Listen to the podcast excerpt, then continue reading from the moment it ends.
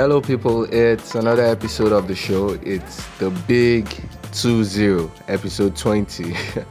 We've come a long way. Real quick, a big shout out to everyone who took time to take the survey I put out on social media. I really appreciate your efforts.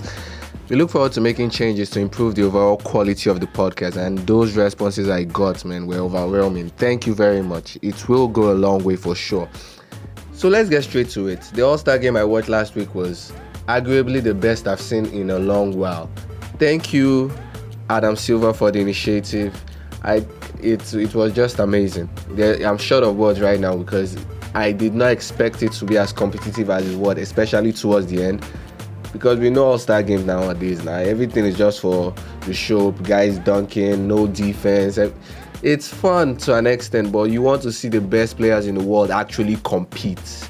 That is why they are there in the first place. They are they, they were chosen to compete, show the best of your skills to the world at that stage and it was it was remarkable. I really really enjoyed myself watching that game. But before we even get into the All Star game, let's take a stroll down memory lane. So Aaron Gordon and Zach LaVine put on a show in 2016 and it was out of this world. A lot of people said that that's the best dunk contest they've seen since the year 2000 when Vince Carter stuck his arm in the rim, Tracy McGrady, Steve Francis, all these guys were involved in that dunk contest.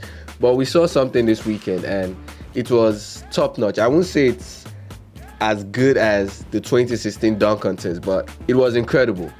But I have a question. How many people feel Aaron Gordon was was robbed again? I know I've not seen anybody here, but I know in their mind are like a million hands saying yes, yes. So it was robbed again. It was, it was really controversial, even more than the year 2016. Derrick Jones was out of his mind. The dunk he did where he um, he jumped over a dude, cut it off the glass between his legs. That one was out of this world. Like that, that was crazy. That's like top 10 dunks I've seen. And I've not seen a pro dunk. I watch all these clips and all, the likes of Chris Staples, Jordan Kilganon, all these pro dunkers, but I've not seen any one of them actually do that that, that one blew my mind for real and it's crazy like what are these guys eating waiting they, they chop for you. if you think about it i know nigeria is hard though everything is not going right but abba we say we dey we dey try we get bunnies but we no dey even reach that standard wetin these guys dey chop it's even crazier when you see those bunnies live them high school mixtapes and stuff man those boys those kids 19 17, 18, that age group. In fact, 15, there's this guy, Mike Williams, is out, he jumps out of the gym. And I'm like, what are these kids eating? Are, is it that they are feeling them trampoline or something? Maybe there's something called trampoline juice that everybody just gets a sip of it and they are off the ground like crazy. Aaron Gordon was nice. Like he was as nice as he was in 2016. He did a scorpion dunk that was invented by Jordan Kilganon the pro dunker where he jumped over chance turning the opposite way and finished with his right hand. That was insane. I, I was off my seat like, what the hell? Then I saw him jump over Tacko Fall. Seven foot five.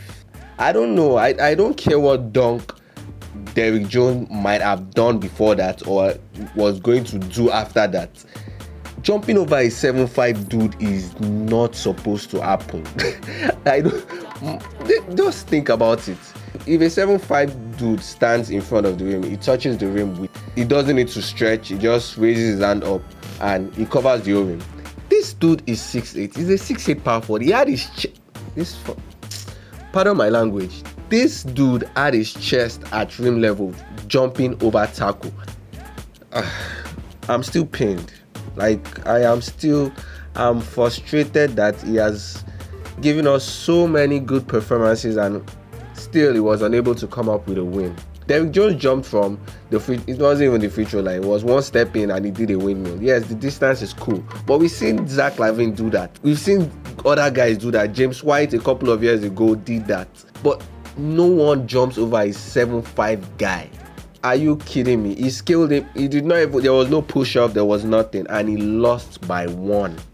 Really? Really, D-Wade? Yes, we know it was you. We saw your countenance after the whole thing. We know it was you. Why? Why? Why? They could have been co-winners or something, but why? Why did you have to break that? We could have had a night filled with electrifying dunks until someone misses or something. But it don't happen, Sha. It don't happen. So, like I said earlier, this is arguably the best All Star game I have seen in a minute. It was really nice. I was watching a clip on Twitter. It was the 2001 2001 All Star game where AI and Kobe were going at it. AI had 15 points in like the last nine minutes of the game. It was it was tearing things up. Kobe was sourcing left, right, center. Kobe was on the west, obviously, and AI on the east. Kobe was just killing it. Mid range, let he scored the mid range over Mutombo, had one over Stephon Marbury. Stephon Marbury was getting his ass beat. It went crazy for like the last two minutes. Stephon Marbury came down the floor, hit a transition three on the West. And you know, we've heard this talk about um, the West always being better than the East. Then the players were trying to prove a point. These guys were on their game. They were playing defense. It was hard. The game was on the line. And you could see that these guys wanted to win. Defensively, offensively, they were on their game. And that's what stood out in this year's All Star defense. Team LeBron and Team Giannis went at it in the final quarter. I was, oh man, I had teary eyes. I was so emotional.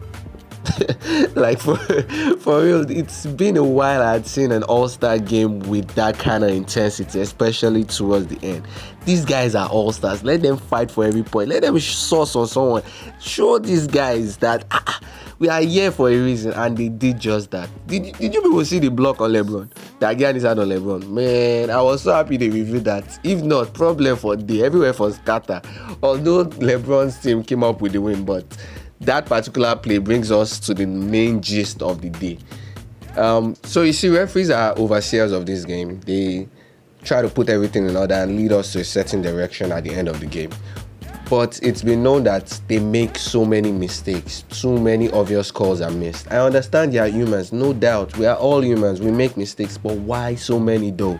I had invited a referee to actually come in and do this with me, and I wanted to get his own opinion and know what exactly goes through their mind at certain points in games. But the guy slide me, so I will speak my bit. We move regardless. I will go talk the one where I talk. See, as ball players, eh, nothing infuriates us the most than referees trying to put their imprints on games with bad officiating. I wouldn't say bad officiating, but too many missed calls. I remember a certain game, I think it was a couple of months ago, during the Temple Jam tournament, yeah, against Anambra Flames. So I was bringing down the ball, and Tolani was guarding me, full court pressure. So I was coming down the floor, spun around a couple of times, backing him down. And before I knew it, they sent a double team. I did not realize that on time. They sent a double team. So I lost the ball trying to spin off that. And the referee was standing right in front of us and he, he made a call that gave us the ball. It was clearly to our advantage, so I was cool. Okay, cool, yeah. He made a mistake. That I can I can live with that. It was no turnover, it was a foul or something and these guys were mad they were going crazy but you see plays like that actually switches momentum from one team to another imagine they got that ball they went down on that on the next possession make a big shot it will be way difficult for us to actually get a footing back because now they are hyped everything works in their favor you see so after the game, I sat down and I played that scenario over and over again. I tried to picture what was going through that official's mind at that period because he was standing right there was he caught in the moment? Was he thinking about a certain play? Was did he see something happen before? Was it the player that was close to me that made him make that call? Or is there a certain rule that tells him that if this guy spins this way, then he deserves the ball back? A lot of things went through my mind when I was thinking about it. And the funny thing is, it happens in the biggest of leagues. I was watching um, Utah Jazz Portland it was the last play of the game, and Damian Lillard had a layup, but it was goaltended by Rudy Gobert, and there was no call. It was sick. I don't know why they did not review that one, especially when it was towards the end. These guys are fighting for a playoff spot, and every win matters at this point of the season. It is crazy that these things happen. And you you see the uh, NBA come out a couple of days later they reviewed it and it should have been a goaltend but since it was not called during the game they can't award the win to Portland. It makes no sense. It makes no sense. Sometimes I feel officials are like I don't like the way this game is going. Let me just switch it up. These guys are scoring too much. Let me give them a couple of hours let these guys go and sit on the bench. These guys do, they don't know how to um, react to certain calls that we make, even if we make a bad call. So I'm not giving them calls anymore. These guys don't know how to talk. This one, uh, it is very, very sad. This is unprofessional. There are a lot of competent referees in Nigeria, don't get me wrong. A lot of them are pretty cool. I can call them friends. Some of them are elder brothers. They are really cool. They know they we talk after games and stuff like that. But you don't get passes for missing obvious calls. With the way momentum switches in games, all those calls can change the overall look of a certain game. And it is always detrimental when it is very, very important for a team to get a win. I've seen situations where teams will actually want to beat the referee after a game that's how that's how crazy it, it gets sometimes. Referees need to do better.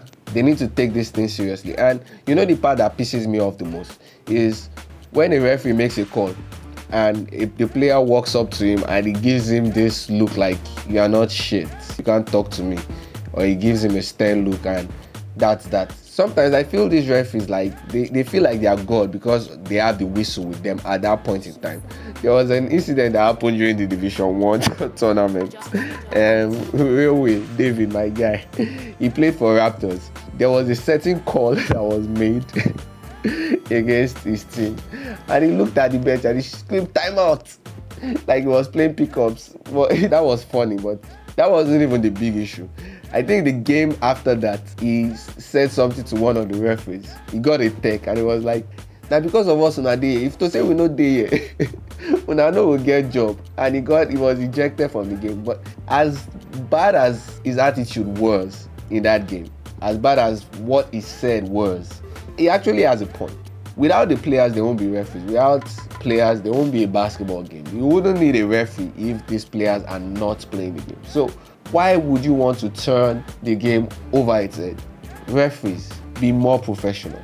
And players too, we need to we need to step our game up. There are ways to actually address referees. I have spoken to a couple of them and they're like, some players know how to get calls from referees. It's natural. We are humans. They know they make a mistake here and there. They know they missed a certain call, but they'll always find a way to balance it. And for those who, who are strong-headed and all those guys that like to give a stand look, they're savvy. But those that really have played the game and they understand what it takes to be on that stage at a certain time, they know how to balance things up. So we also as players need to find a way to get the referees on our side. There are also tricks here and there. You'll notice there are some referees that don't like contact and there are other referees that are cool with contact. But you also have to find a way to liaise with them and know okay this guy is doing this. This is what is happening during the course of the game. You guys miss this and miss it. You don't just come out backing at everyone. Not everyone can take it. It is also unprofessional on our side to actually scream at referees. You get me? But referees are big i am pleading we na naija we dey everything dey scattered. No make the game hard for us again abeg with these competitions coming up the festival the league which i hope will come up pretty soon even if, as everything don scatter reach please and please let's build a much welcoming attitude to players who want to talk to you in games. I know the back and forth in games are really tough not just on players but also on you guys as referees but abeg if we work together let's step up this thing. Make e no be like say we dey fight every time. With that i round up today's episode. Thank you for tuning in. It's been wonderful. Episode 20 and to that referee oh, that slide me. You know yourself. I'm coming back for you. Thank you very much. Tune in next time. It's your boy Komo flat out